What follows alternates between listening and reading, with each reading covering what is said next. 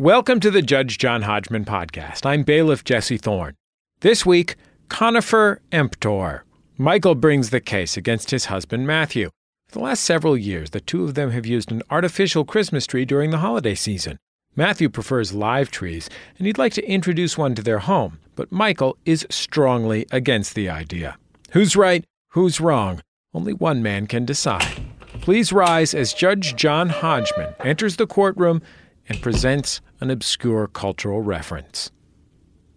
We aren't dealing with ordinary artificial trees here. These are highly complicated pieces of equipment, almost as complicated as living organisms.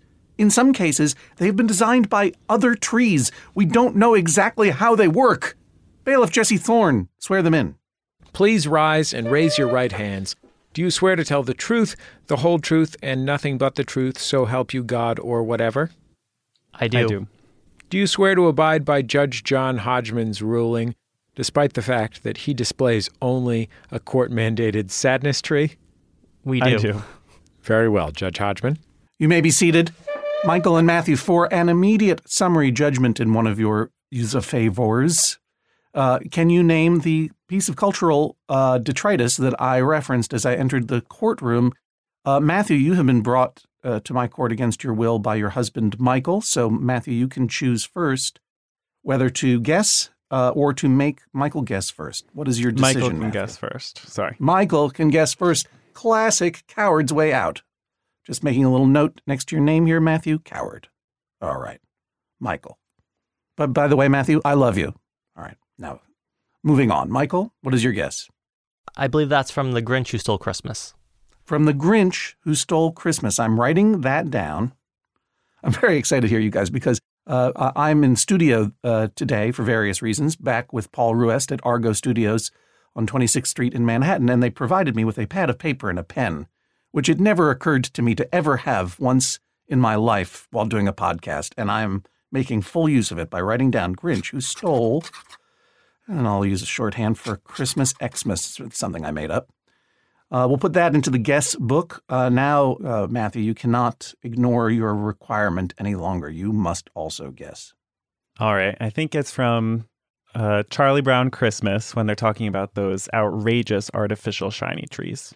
Charlie Brown Christmas. And let's see here, using pad and paper, I can tally it up and carry the nine, and all guesses are wrong. Both incorrect. In fact, I was quoting, I was really hoping that one of you guys was going to go, I think, John, I think that's from uh, Westworld. And then I was going to go, wrong. It's from Westworld, the original Westworld, 1973. And then if you got that one, I was going to say, well, well, who said it? And then one of you smarty pantses would have said, uh, the chief supervisor. And I'm like, who played the chief supervisor? And then you would have been stumped, or else you would be crazy and said, oh, Alan Oppenheimer. And I'd be like, oh, yeah, the voice of Skeletor. All those things are true. But we didn't go down that path because neither of you got it. And so we have to hear this case. Now, I'm puzzled, Michael and Matthew, as to why this case is being brought to my court because this issue of uh, real versus uh, artificial Christmas tree goes back all the way back to verdict number eight.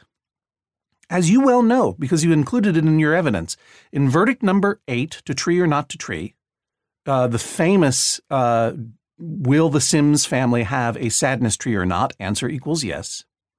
We also heard a docket item in that case, uh, in which I ruled very specifically that if you are celebrating Christmas with an artificial tree, you're not celebrating Christmas at all because part of Christmas is having um, a an evergreen brought into the home to symbolize uh, life during the longest night of the year, that is the winter solstice, and watching it slowly die uh, over the course of several days. But obviously, um, uh, one of you does not agree, and because your names both begin with M, now I'm confused. So which one of you, which one of you likes the artificial tree that you got? I, Michael, like the artificial tree. I, Michael, like the artificial tree. So tell us about. So the the issue here is that Matthew wants a live tree, but Michael, you want to retain the artificial tree that was given to you by your grandma. Is that right? That's correct. All right. Tell me about the artificial tree that was given to you by your grandma. Well, so I don't think the issue here so much hinges on the sort of nature of the tree itself in no, terms of it, it certainly does not hinge on the nature of the tree because the tree is not natural at all. and when I and when this court asks you to describe the artificial tree given to you by your grandma, don't change the subject. Okay, Give me a very good. Uh, I, I apologize, Your Honor. It is a green tree. It is Green. in good condition. It is. Now, you had to specify green because I grew up going to a grandma's house in Philadelphia that had an artificial tree that was silver. A lot of artificial trees, they can be any color. So your tree is green. It is actually making an effort to trick you into thinking that it's a real tree. It's green. That's correct. hmm Okay. And your grandma gave it to you in, in, I believe, 2009. I made a note here on my pad. hmm And uh, and did you grow up with artificial trees? We did. In fact, my family has always had an artificial tree ever since one of their live ones caught on fire. Oh. So w- was this during your lifetime? No, it was just before I was born. Oh, so you have family trauma associated with live trees. Indeed. What happened? They were having a party and they aren't sure exactly what happened, but either there was some sort of electrical issue or it was too close to the heat. And uh, in the middle of the party, the tree caught a blaze and uh, they were able to fortunately put out the fire before anyone was hurt. But uh, I think there was some damage to the apartment and obviously the tree could no longer be used for the remainder of the season. What year was this? I believe it was around 1980, 1981 or so. Oh yeah, yeah. That was that was when it was all the rage to have uh, drunken flamethrower parties. That's what happened. Could be Yeah. Where did you grow up, and where did this fire occur? in New Jersey. New Jersey. All right. Um, and so, since then, you've always had an artificial tree. And if I am to believe your deposition and your evidence, you uh, one of the reasons you do not want to make your husband happy and get a live tree is that you are afraid that uh, the past is prologue and your tree's going to catch on fire again. Right. That's especially true this year because we are traveling for the holidays, and so we won't be around to care properly for the tree, keeping it watered and such. And so I fear that it will become a fire hazard, as as was the ca- the case before, and that also it will be a danger to our cats who will be at home unguarded around this tree. Uh, and finally, to get to You're your, afraid, so you're afraid that the cats are going to let the Christmas fire elves in? I'm afraid that the cats will eat the tree and or knock down the water reservoir that's supposed to be keeping the tree nice and moist so it doesn't become a, a desiccated and barren harbinger of death. Will they eat the entire tree? Uh, no, probably just enough How to. big are know, the cats? They're, they're tiny, you know. Are They're- they saber-toothed tigers? They want to be. Vegetarian saber-toothed tigers? They love pine resin. I just had this image of what are your cats' names? Daphne and Alex. Daphne and Alex. And what kind of cats are they? Just regular old cats. Are they those cats that He-Man rides on? He-Man and She-Ra Battle Cat? That battle cat was great. He had his own armor. Yeah. And he ate pine trees. A lot of people don't know that. Deep cut. I just have the image of Daphne, of you guys coming back from uh, over the river and through the woods or wherever you're going, just to find a, a stump of a tree, and Alex and Daphne just licking their chops. No, mm, mm, I mm, think they just they're just sitting there quietly, and then one of them burps, and the very top of the tree comes out. The star. oh, I'm very fond of Daphne and Alex. Am I remembering that correctly? Yes, you are. Yeah, they're very they're they're, they're nice cats. Do they? How old are they? Do they get into trouble? They're about a year and a half old now, and yes, they get into lots of trouble. Uh, They don't get into that much trouble. They are, in fact, the best cats in the world. All right, Matthew. I guess we, it's you've decided it's time that we hear from you, and I agree with you. First of all, hello. Hello. You grew up somewhere else with a live with and, and your tradition, your family tradition was a live Christmas tree. Yes. So I also grew up in New Jersey, um, perhaps 35 minutes from where Michael grew up. Um, our parents. Have you guys been married since you were children? No, no. Is this one of those met- New Jersey arranged marriages? Uh, no, not quite. We met up here in Boston. Um, Oh, okay, excellent. uh, So you yes, grew up in New Jersey, thirty-five minutes from your future husband. Yes. And as a family, we would always go pick out our tree, um, usually after Thanksgiving, but sometimes, depending on where all of our family members were, we would get together and go pick out a tree. And then we would always decorate it together um, whenever we could find the time to be together to a particular Home Alone soundtrack. And this is just kind of a, an intrinsic part of what Christmas celebration is to me. When you say Um, a particular Home Alone soundtrack, I mean you mean Home Alone 2 Lost in New York? No, I don't think it was that one. it was just home it was the Home Alone soundtrack. The Home Alone soundtrack. The soundtrack Yeah, of the movie Home Alone. Thank you, Bailiff Jesse. He was being a little coy there about which Home Alone. Well, I mean, he doesn't want to be seen as one of those hipsters who only decorates the tree to the Home Alone 2 Lost in New York soundtrack. he wants to be clear that it's the original Home Alone soundtrack. Yeah, those dudes are pretty cool though. The Home Alone toonies, Oh, yeah. They are pretty cool. too cool for me. Yeah. Out there in Red Hook. So this was Christmas to you, going and getting a tree. Did you go to a tree farm and cut it down, or did you get it from uh, off the back of a truck that had driven down from Quebec? It was off, not off the back of the truck. I think someone else had unloaded it and kind of spruced it up, as it were. Um, no, oh, evergreen wordplay. I like it. I like it. Mark it down in 2016. oh, hang on, I got to write this on my pad. 2016, IJH liked a pun. Spruce it up. Maybe Paul Ruest at the Argot Studios should think about putting in a plaque. Here, here is, here is the recording studio where John Hodgman openly enjoyed a pun. Okay, so Christmas to you was getting that live tree and putting it in. Yeah, and so much that um, from I think maybe when I was about three or so, my parents actually, for me in particular, I have two other siblings, um, actually got a smaller tree because I wanted to be near it so so badly and put it in my room. So I have, for I think all of my life, had a smaller tree in my parents' house as well, in my bedroom there, um, because I love real trees and it just makes it the Christmas time for me. So let me understand. You had you had the family tree hmm in the living room or whatever, and then you would have another small tree in your room just for you, Yes. private. Yes, a private Christmas tree. It never spontaneously combusted and and killed you with fire. None of our trees have spontaneously combusted, and none of our cats have eaten entire trees or burped them out. So Did you grow up with cats? we always had two cats, yes. And they didn't eat the tree or, or get poisoned by it. No, and they never knocked it over. The water reservoir was never um, spilled upon the ground. And how long has it been since uh, you you've had a real tree? I mean, how long have you guys Well, been married? We have been married for about a year and a half now. We've been together for nine years. Thank you. Mhm. Um, and we have celebrated Christmas in our home in Boston uh, with fake tree, with fake tr- a fake tree, um, the Mhm. prior referenced one, for the past eight years. Or yeah, That's not entirely true. So this is not the first time that we've had this dispute. And in other past years, the dispute has gotten to the point that we simply haven't put up a tree at all. So while we have celebrated Christmas together for the last eight years, the tree has actually only been used about four or five times. So you're saying that there are times, Michael, when Matthew just boycotts fake tree altogether and refuses. That's correct. I, I feel like going out to a nursery owned by a, a local business person and enjoying the winter time and picking out a nice smelling tree is a little bit different than the annual schlep from the basement with a box and then putting it together. It just doesn't get me in the mood for Christmas merriment. Um, and I think Michael will refer to this, but we often travel for Christmas since both of our families live near each other in New Jersey.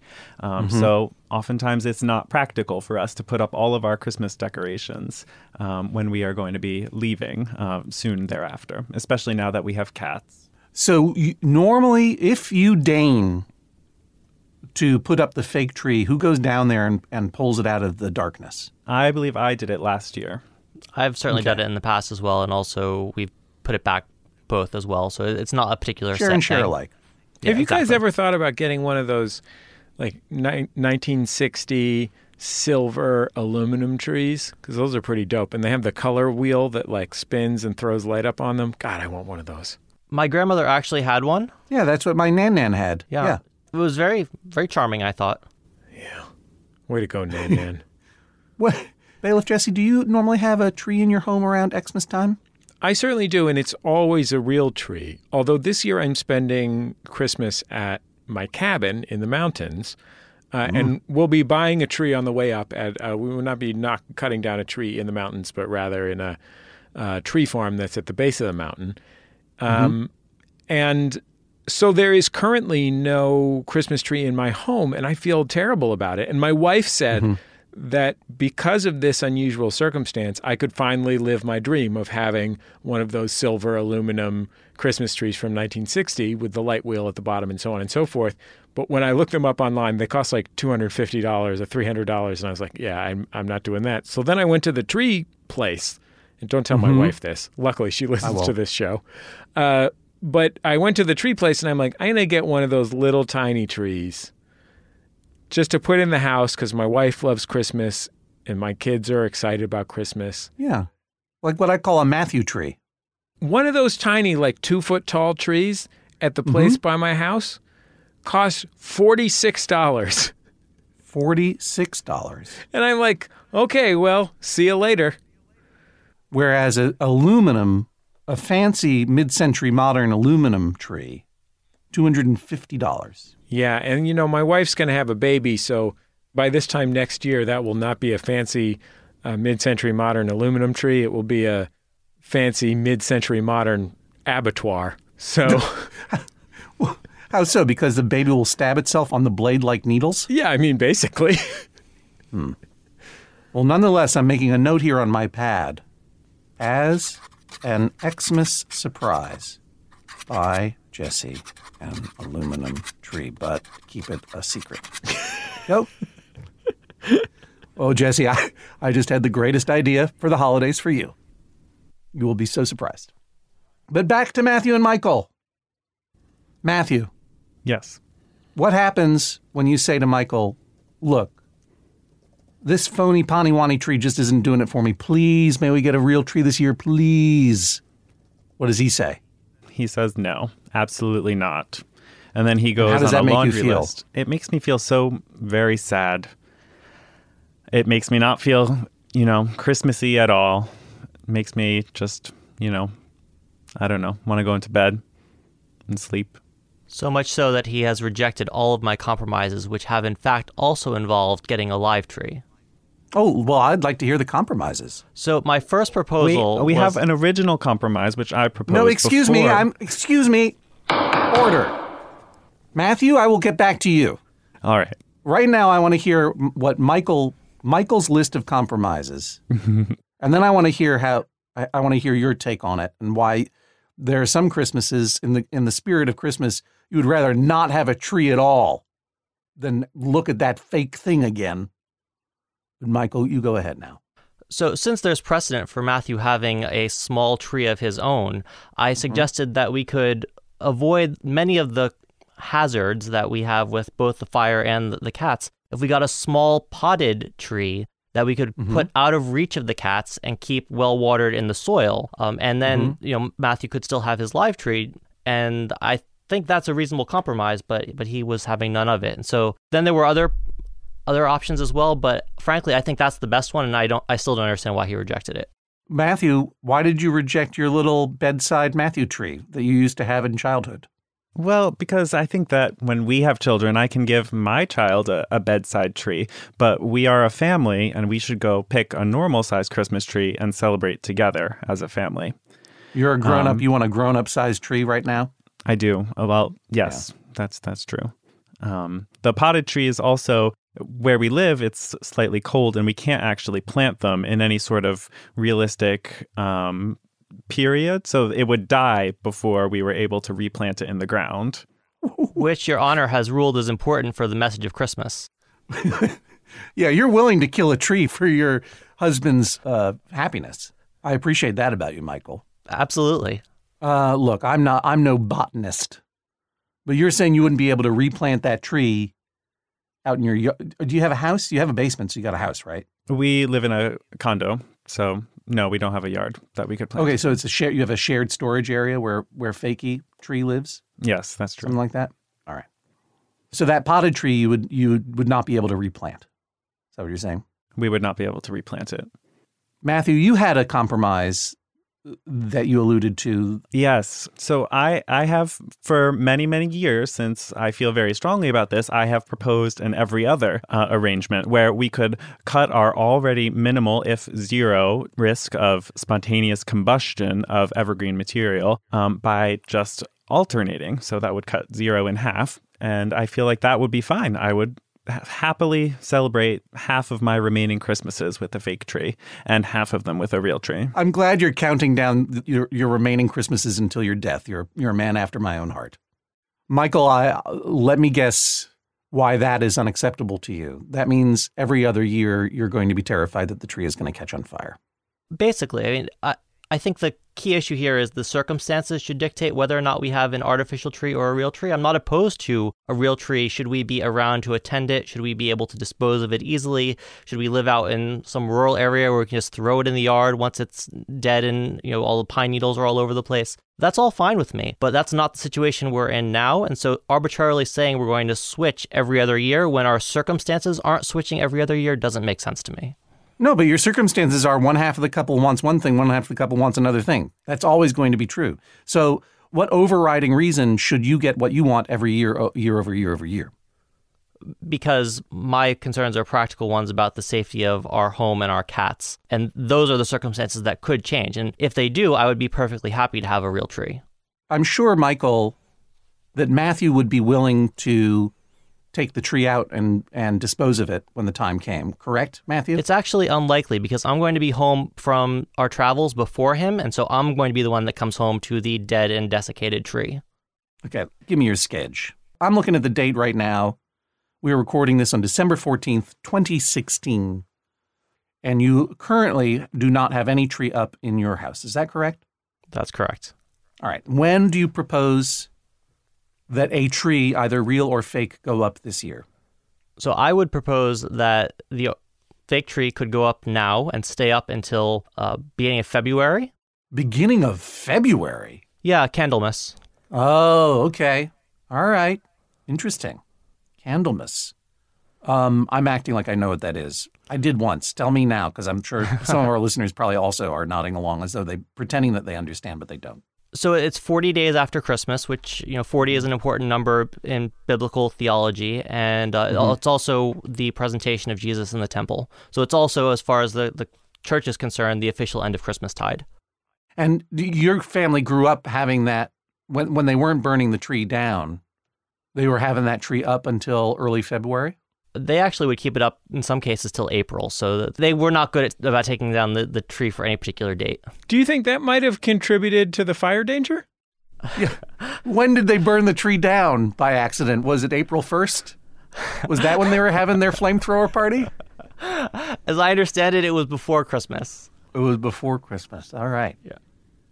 Yeah, that's really interesting. Matthew, did you ever, when in your family tradition, how long would that real tree stay up? Uh, not till February, certainly. Usually around New Year's. Right. And then it would be time for that to, to go. According to the the evidence that you supplied, and bailiff Jesse Thorne's now handing me some evidence, lists upon lists of regulations in the Boston area. Boston disposal of trees occurs on two dates, right? January. I'm I'm looking in my notes here. Did you would one of you have those notes? It's the first two full weeks of January the first two full weeks of January. Yeah, and they recycle them. Right. They, they mulch them and they use them for what stuff? Tree stuff, right? Playgrounds. Other things, possibly. I don't think they put those on playgrounds anymore. We use tires for that now. Good. Well, all right. So uh, Michael is saying that you will not be around to to toss that tree out because you're going to be traveling longer than the second week of January. No, I will be back uh, the middle of the week after Christmas. So, Michael, there are eminent areas of compromise here. And indeed, you found at least one of them, which was a baby nightstand consolation tree.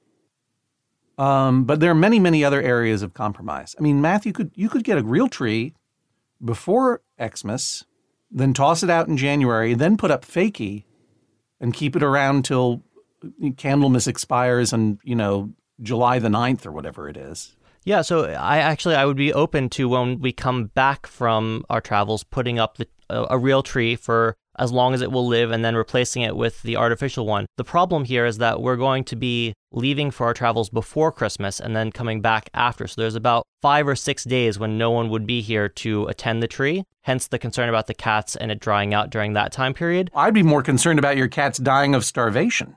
Who's taking care of the cats? We do generally have a cat sitter, so they could probably water the tree. They're not going to starve if there's a tree there for them to eat. That's true. I forgot how much cats love cats love pine trees. You know, my I, I think Michael that obviously your family suffered a trauma, and there's no question that having a live, flammable, increasingly dried out object in your house is obviously a fire hazard. You sent me many a pamphlet to this effect. But what I'm having trouble squaring here is the now 45 years of empirical evidence that I've experienced of having a live tree and a cat and a tree that is left unattended for several days and never having any of the terrible things that you describe happen. So that's where, if I were a real judge, I might have to recuse myself because I am highly biased if you cannot tell. Is there any reasonable precaution that you could take that would allay your fear that the tree is going to catch on fire while you're away in New Jersey? I have a proposal, if I may. That's Matthew speaking. This is now, Matthew. Right? All right, stand by, Matthew. I want to ask Michael, do, and, and I want you to be honest. Whatever your answer is, is fine. If you had a, a live, an actual living tree in your home unattended for four days, are there any precautions that would make you feel okay with that, or would you always be worried and preoccupied? I would certainly always be worried. I think there are things that would lessen those worries, but unfortunately, some of those things are directly at odds with uh, securing the, the tree against the cats who, like I said, like water and would probably get into the water and dump it and things along those lines. Um, you sent me a video of your cats playing with water to prove that. And what are you concerned about with the with the water exactly? Let's talk about the cats for a second. What what's your? I mean, I understand the fire. Most living creatures are afraid of fire, but very few trees are afraid of cats. What are you concerned about vis-a-vis the cats interacting with the tree? So the if the cats should eat part of the tree, it can um, you know, can cause problems for their intestines, and also the water that the trees sit in is toxic for the cats, and so I'm concerned that the cats would play in it and uh, end up ingesting it, which would obviously be bad for the cats, or play in it and knock over the water, therefore causing the tree to to dry out. Would it bring you comfort to know that the website that we openly buzz market uh, because I like them so much, the dual web websites Wirecutter and the Sweet Home, their recommended Christmas tree stand, which I have purchased, has an enclosed water reservoir that is cat proof, and could not be drunk from by a pet of any kind. So I think that would certainly be a start, but our cats have actually knocked over things that are supposed to be cat proof and thereby cause water to flow throughout the house. How big a tree are you thinking of getting? A two inch tree? I've never been uh, tree shopping, but uh, you know it can't be more than seven feet, I would imagine. Oh, well, how high are your ceilings? Nine. Oh, yeah, then I probably would not be more than seven feet. Um, okay, let me get to this video of your cats playing with water to see what's going to happen here. What is this device that they're playing with? So it's a it's a little flower that drips water because whenever there were there was open water and not flowing water, they would splash about in it and uh, try to knock over things that would potentially cause bubbles. But what is what is its purpose? Is it designed to to give cats fresh water? Yes, that's right. All right. First of all, I got to mark that down on my pad. I got to get one of these right away, even though I don't have a cat anymore. Fantastic. I like these cats playing with their water. So, what we're looking at here is a cat watering station that is electronic, and it's a, essentially a fountain. And in the middle, there's a little plastic flower, and water It's like a little water feature, and water flows over the flower so the cats can play with it and stick their little paws in it. Oh, Daphne and Alex, so adorable. And look at that, they got water all over the place. And it's all plugged in. It's an electrical thing that's plugged in and it's got water and could burst into flame at any time. It's fantastic. I love it. It does run while we are not home. Matthew, you had something that you wanted to suggest. Well, I feel very strongly that trees do not, in fact, spontaneously combust and that our cats could not induce it to do so. And I would be perfectly happy with a tree that does not have any electrical wiring or lights on it as a possible solution to the problem with potential fires. I'm not about to affix candles to it, but So you're talking about a tree without even lights. without lights, I'm okay with just ornaments. That's a major sacrifice. Yes, I know. So, M- Michael, let me just run down. I've been making a note on my pad.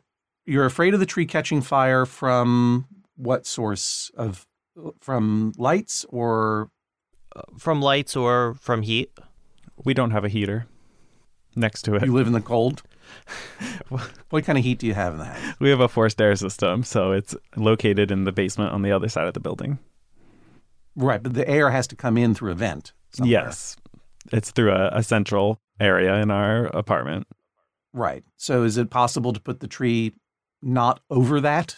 It would not be over it. It would be not too far from it, but not over it. Uh huh. Okay. How far away? Five feet. All right. So one of the fears is that warm air coming in from a vent might set it on fire. The lights we've eliminated. That's that's not going to be an issue. Well, lights are actually an issue here because I feel that lights are actually an important part of how you decorate a Christmas tree. That a, a tree that has no sort of twinkle to it, no sort of lights, is sort of missing out on the whole symbolism of, of light and darkness. Sure, I know, but you appreciate that Matthew feels so strongly about this that not only is he willing to cancel lights to get his live thing into the house, he's willing to cancel Christmas. He's done it. He's grinched out several times. No tree, he said. It's true. And you know, if, if for his little tree he doesn't want lights on it, I'm perfectly fine with that. Yeah, yeah, his his little your little condescension tree, your little substitute tree. I got you. Cats are going to eat the needles, and it's going to perforate their intestines, and they're going to die. Cats are going to drink the water. It's going to have some pine resin in it. They're going to die. Um, and uh, and also cats are going to knock the tree over. Right? Those are those are all the fears. Those are all the fears, yes. Cats are going to drink that water and in their death throes slam themselves up against a seven foot tree, knock it over into the heater, and then the the flame elves are going to jump out of the heater and set the thing on fire. Is that right? That would be the worst case scenario, yes. It's it's true. I really painted a word picture there. Um, and I would imagine when you're in with your families in New Jersey that this would be a distraction to you. Correct? Indeed. Matthew, does Michael have any other fears of this kind? I- I- And this is not to, to cast judgment upon his fear, but rather um, a fear or an anxiety that is very meaningful to him, but is utterly meaningless to you. No, I can't think of anything else. This is the one area where Michael's just like, I just think that this is going to happen. And you're like, I just don't think it's going to happen. Yes. Right. So if I rule in your favor, Matthew, what are we talking about? Go out, get a live tree, put it up when? Tomorrow? December 15th? Uh, probably tonight. I'm I'm prepared to go pick one up tonight. Really? Yeah. I can't see you, but but now that now that you mentioned I, I think I I think I, I heard in the background you putting on your your coat and hat and getting your uh, getting your chainsaw going. Uh, you're ready to go tonight. Yes, I could be persuaded. Where would you go get it? What part of, part of Boston you live in? We live in Jamaica Plain, but we will pass several places that um, have trees. So Finally, we're talking about specific neighborhoods in Boston. I thought it would never happen. I've shown admirable restraint, wouldn't you say, Jesse? Well, I mean, this is a, an essential recurring segment on the show list of Boston things. Quick follow up question, Matthew. Have you ever been to Maine? I have been to Maine. What towns have you been to in Maine? Um, Ogunquit, Portland, Bar Harbor, um, mm-hmm mm-hmm All good towns. Wells. Did you ever eat at Eventide Oyster Company Uh, what town is that in? in Portland? I don't think I have. No. Oh, guess what? They're opening a branch in Boston. Just read about that. Yeah, in my monitored Google News alert of New England stuff. All right. You're saying if I find in your favor, Matthew, you guys are going to go out and get that live tree tonight, and it will stay up until you throw it out the first two weeks of January. I'm emphasizing by hitting my pen on my pad. And Michael will just have to deal with the fear while you guys are down with your with your parents and your grandmas and your nan nans in New Jersey, correct? Uh, yes. And for this year, you'll give it a try. And then the next year, Michael can have a season of not freaking out and just enjoying the season because he knows there's this big fake tree in the middle of his house. I, I suppose so. Yeah. All right. Michael, if I find in your favor, there will never be a live tree for Christmas other than maybe a, a potted plant that you allow your husband to have his own little sadness tree in a fireproof container. Well, I- I'm open to reevaluating our Christmas tree situation when this artificial tree reaches the end of its natural life. you mean in the year 2079? When is the end of its natural life? It's plastic or whatever. You know, sometimes it loses some needles. Every once in a while, we might move, you know, to a bigger place. But yeah, basically, 2079 sounds like a good good approximation. The cats have shown a propensity to eat this particular artificial tree as well. Um, Oh, the cats are eating the fake tree already? And every other green thing we ever bring into the house.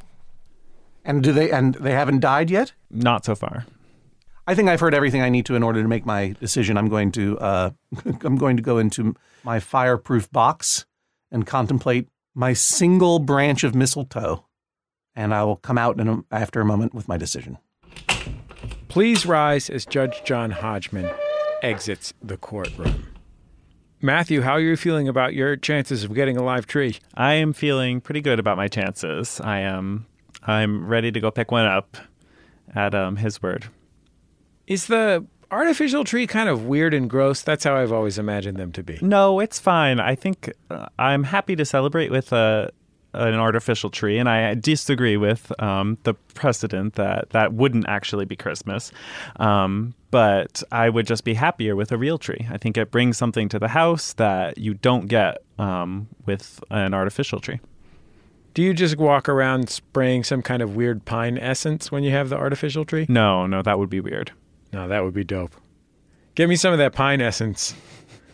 Uh, Michael, how are you feeling about your chances of preserving this plastic tradition? Well, you know, uh, Judge Hodgman clearly has a preference for, for real trees, and so I I realize this is an uphill battle, but I feel that I've presented a strong case on the practicalities here, and I'm, I'm optimistic that reason will prevail here.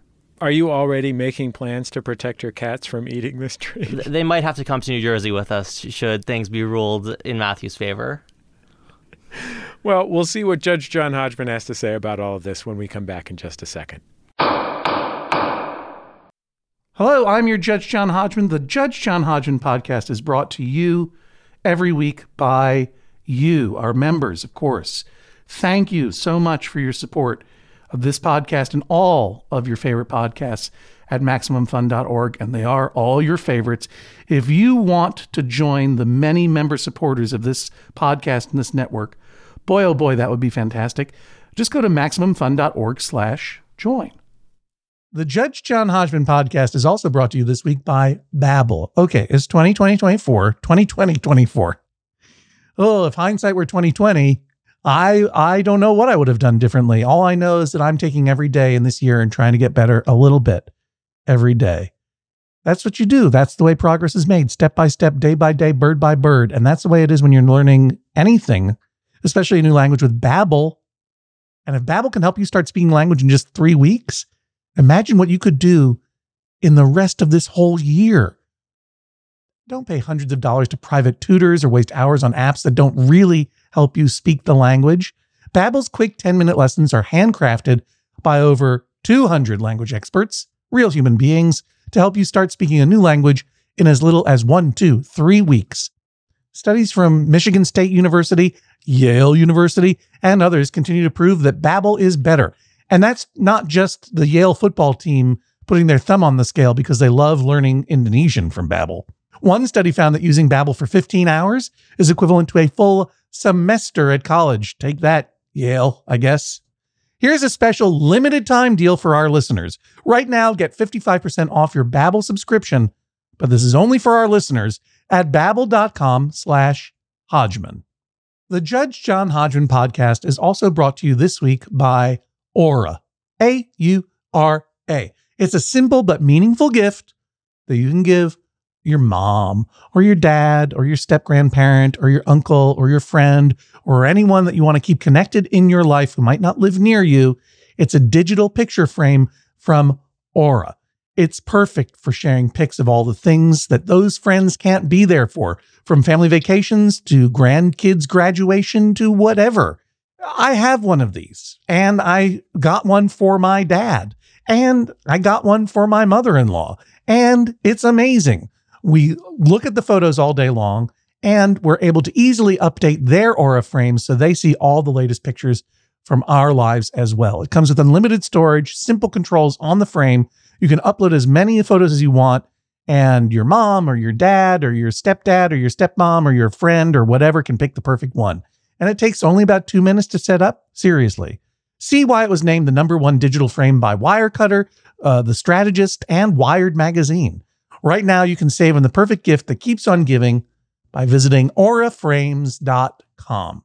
For a limited time, listeners can get $20 off their best selling frame with code Hodgman. That's A U R A frames.com, promo code Hodgman. Terms and conditions apply.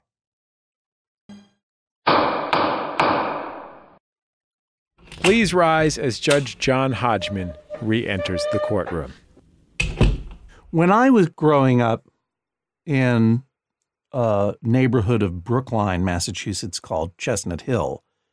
Now, Jesse, I'm sure you know that Chestnut Hill uh, was not its own municipality, but a neighborhood that straddled Newton and Brookline. And there, there was the Star Market, but that was on the Newton side. You know all that stuff that I like to talk about? Yeah, sure. You want to talk about 16th and Mission Streets in San Francisco in 1989 for a minute? You know where the Chestnut Hill Mall is? You remember that bald guy that had the newsstand, and you always kind of wondered if he was just a shaved head guy or maybe some kind of neo Nazi? Do you remember going in to Brookline News and Gifts and getting all your comic books? You remember that? Remember how the uh, nachos were better at El Toro, but the burritos were better at El Taco Loco? I remember the the Greek salad at Alan Tony's next to the pizza place next to the uh, Coolidge Corner movie theater had the most garlicky dressing. It was the most delicious thing, and we would and uh, it would always be an issue because if one person from the movie theater during a shift got that Greek salad, we all had to get it, or else we'd all just the one person would just stink. Okay, so you win, you win, you win.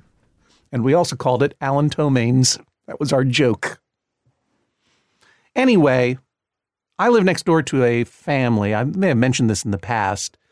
Uh, dear friends, the Rosenmeyers, and Jesper Rosenmeyer, the father, who unfortunately passed away uh, recently, uh, was from Denmark. And Peter Rosenmeyer was my good friend, a little bit older than me, and he would invite me over for their uh, Xmas celebrations. And because of the old world traditions, they would put a tree in the middle of their living room and they put legit candles on it, real fire. They would put these beautifully crafted counterweight candle holders that would that would perch delicately at the end of each little branch, and then they would light each one of those candles on fire. And it was the most astonishingly irresponsible celebration of anything that I've ever encountered, and thus was profoundly beautiful because it even as a child when I believed that I was immortal, facing my certain death, seeing that tree lit up with such beauty, it was a, a, profoundly moving moment. And then they would look at the tree for a period of time, until the test of wills failed someone, and they're like, we got to blow those out, and then they would. They'd snuff them out with a candle snuffer. Guess what never happened though? Tree never caught on fire. Now look, I know that trees catch on fire, but I'm trying to explain to you the strange feeling of uh, disorientation this court finds itself in. Because Michael very dutifully provided, uh, as I say, pamphlets from fire departments warning against the fire hazards of trees, uh, web links to uh, pet care sites warning against the dangers of cats being near Christmas trees and how cats will immediately uh, die uh, if they ate a single pine needle or drank a or lapped a little a bit of that tree water up. I don't want to deny that what we're proposing, those of us of the real tree school of thought, is not without risk or danger.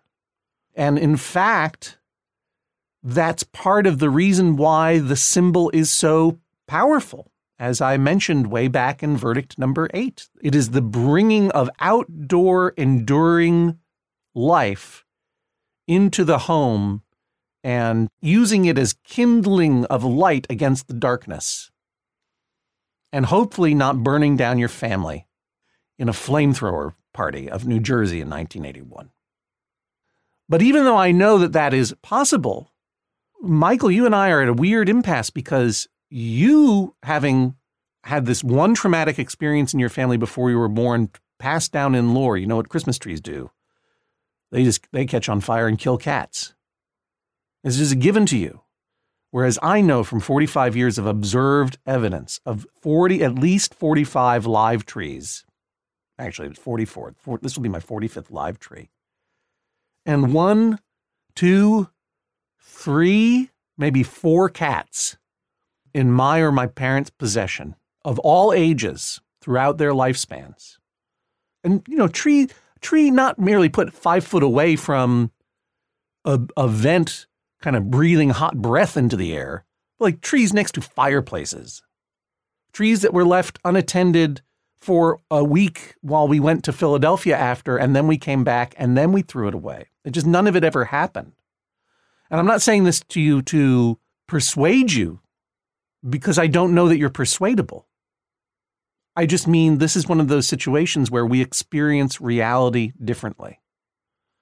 In 45 years of celebrating with a live tree with cats in the house, not only did they not catch on fire, but the cat mortality was far more likely to be linked to me or my mom or my wife bringing a cat to a veterinarian for to be killed due to old age to a tune of 100% of the time.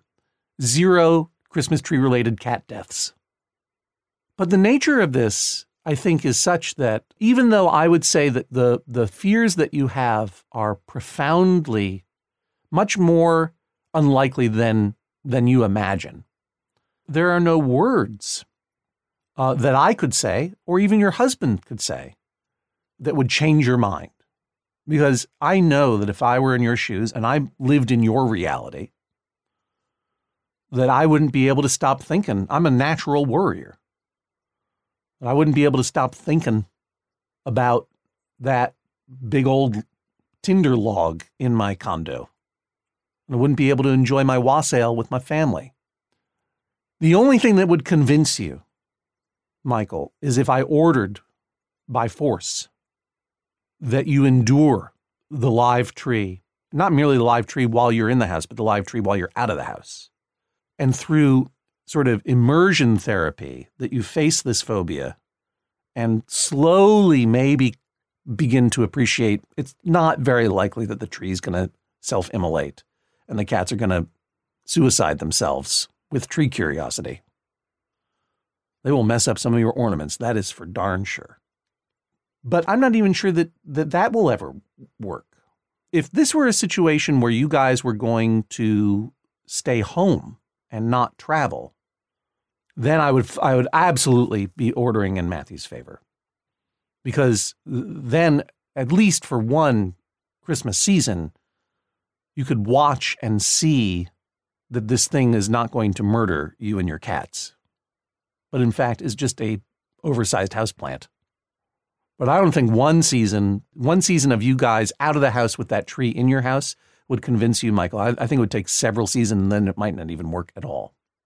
So it's a very difficult decision for this court because I think what we all deserve, whether or not we celebrate Christmas at this time of year, if we observe Hanukkah, if we observe Saturnalia, if we observe Church of Satan, regular day, any of it, this is the time of year traditionally, and certainly in the New England states, where it is dark and cold and miserable, where we deserve comfort and reduction of stress as much as possible.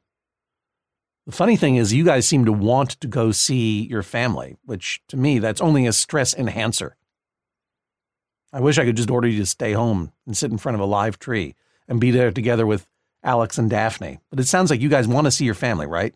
Is that correct? That is correct. That's correct. Yeah. Uh, what a shame. What a shame. I had the perfect solution. But instead, imperfect solution. I cannot order Michael to go through stress this year or any other. He cannot go home and feel terror that his home is going to burn up. He needs the comfort of phoniness in his house. And so I will not order in Matthew's favor, though as much as I am on his side. My feeling is that Michael needs to work on this fear. And the way to do it is for Matthew to take baby steps and take that baby consolation tree, just like when he was a kid, and put that potted tree in the bedroom. And slowly and surely, over what I trust will be a long and happy marriage, show through action that trees are no threats to man or cats. It gives this court no great joy to enable fear that it considers to be not entirely rational. And yet, comfort and joy is the nature of the season, and I require that Michael have a good holiday season. And Matthew, you go out and buy that little tiny tree and you decorate it yourself. Maybe you don't let Michael look at it. Yeah, that's the spiteful answer. There we go. This is the sound of a gavel. Judge John Hodgman rules that is all. Please rise as Judge John Hodgman exits the courtroom. Michael, how do you feel? I'm very relieved that Judge Hodgman ruled in my favor, and I think that uh, he was very wise to institute the compromise that I proposed for the reasons that he stated. Matthew, how about you? I'm just sad. Very, very sad. Have you thought about getting a sadness tree? Um, yes, I have thought about that, and I think I'll have to implement that. You're going to need a shed first. Yes, yes, I'll have to work on that as well. Well, gentlemen, thanks for joining us on the Judge John Hodgman podcast. Back for another game. You know it. What's going on? Just one more week till Max Fun Drive. Hard to believe. It's been a heck of a year since the last one. We're now a worker owned co op. We raised $50,000 for charity last year. And we've added a bunch of awesome new shows. But do you think we're ready to do it again? Absolutely. Lovely new gifts are lined up. The episodes will be amazing. And wait till everyone hears the bonus content. Yeah, plus they know to go to MaximumFun.org slash newsletter, so they're getting all the news. Oh, like that meetup day is on Thursday, March 21st. Then what's bothering you? Me? Oh, nothing. We're all set for Max Fun Drive to start on Monday, March 18th. I just didn't want you to see this coming. Check. What? Hang on.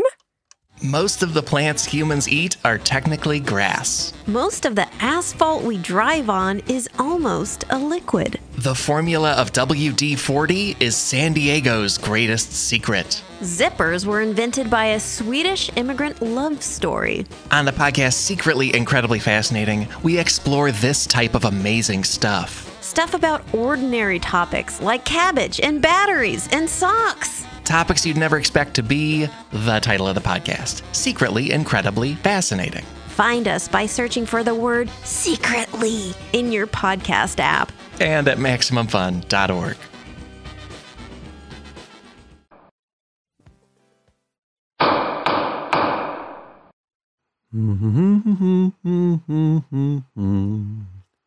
Do do do do do do do do do do do do do do do do do do do do do do. Judge John Hodgman, I hate to interrupt your wassail. Oh, sorry. I was just. Uh, what's your address again? Mm-hmm. All right. I'm just entering your address for this aluminum Christmas tree. What a surprise this will be for you. I found one that actually catches on fire, Jesse. Um, I, I want to thank Rob C. for naming this week's case. If you want to name future cases, it's easy. Just uh, uh, follow us on Facebook, like Judge John Hodgman, and on Twitter at Jesse Thorn and at Hodgman. We're coming to San Francisco in January and Chicago in February, and we're looking for cases. That's right. If you would like to have your case be considered for our live Judge John Hodgman show at the very, very fun day in Chicago, uh, or in January at the, our live show at the San Francisco Sketchfest, well, make your way over to MaximumFun.org slash JJHo. State your case as you always do, but make a point of saying, hey, I'm in Chicago, or hey, I'm in San Francisco, or Oakland, or the Bay Area in general. Uh, and um, and if we uh, if we choose your case, guess what? You get free tickets. And if you already got tickets and we choose your case, I'll give you a hug. Yeah, and that applies uh, whether or not you live in those places. If you don't live in those places, we still need your cases at MaximumFun.org slash JJHO. John, are you going to be appearing anywhere else as uh, your own lonely self? Well, right after San Francisco Sketchfest, I will be appearing uh, on television on the At Midnight show with the great Eugene uh, Mirman as my co-panelist and as my other co-panelist, the wonderful Josie Long, whom I only know because of my friend Jesse Thorn introducing me to her and her fantastic comedy at Max FunCon some years ago. If you want to attend the taping, it's really easy to go get free tickets, and the link is on my website at johnhodgman.com slash tour. You'll also see that I'll be touring around with the Boston Pops. Uh, I'm do I do a little uh, jokey rewriting of Benjamin Britten's A Young Person's Guide to the Orchestra, which is a lot of fun. Guess who I know in Florida?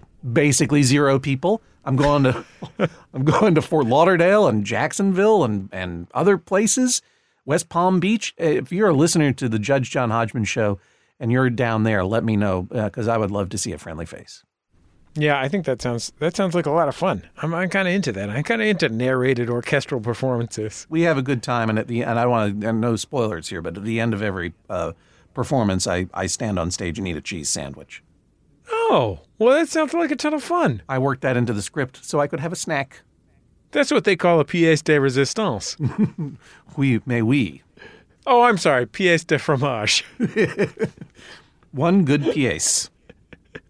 Um, I want to encourage people if you're looking for the very last second Christmas gift or a gift to yourself with that check that uh, grandma gave you to check out putthisonshop.com.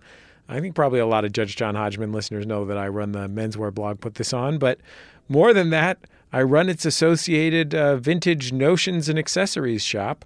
Um, and you can get free shipping on anything with the code, uh, almost anything, with the code uh, BAT Brothers. It's just for Judge John Hodgman listeners. If you type in Bat Brothers, you will get free shipping. And man, we got I the bad news is that we just sold the enormous bronze cow trophy.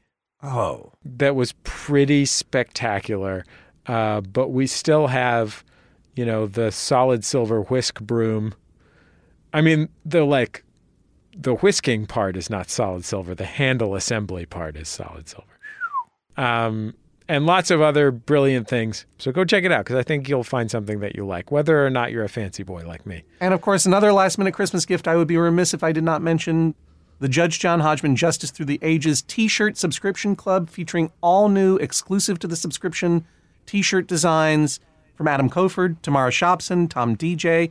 Yellowhammer Creative of Birmingham, Alabama, whom I met through Jason Sims, Peter Good, the, de- the designer of the Hartford Whalers logo, the famous and wonderful Aaron Draplin, Kyle Sauter, Sam Potts, our dearest friend, and Divya Srinivasan. Real talk, those are cool ass t shirts. Go to maxfunstore.com and you can find all of our Maximum Fun merchandise. Our producer is Jennifer Marmer. Special thanks to Paul Ruest over there uh, in uh, New York City, and of course, the folks at the PRX Podcast Garage in Boston, Massachusetts. We'll talk to you next time on the Judge John Hodgman podcast. MaximumFun.org. Comedy and culture. Artist owned. Listener supported.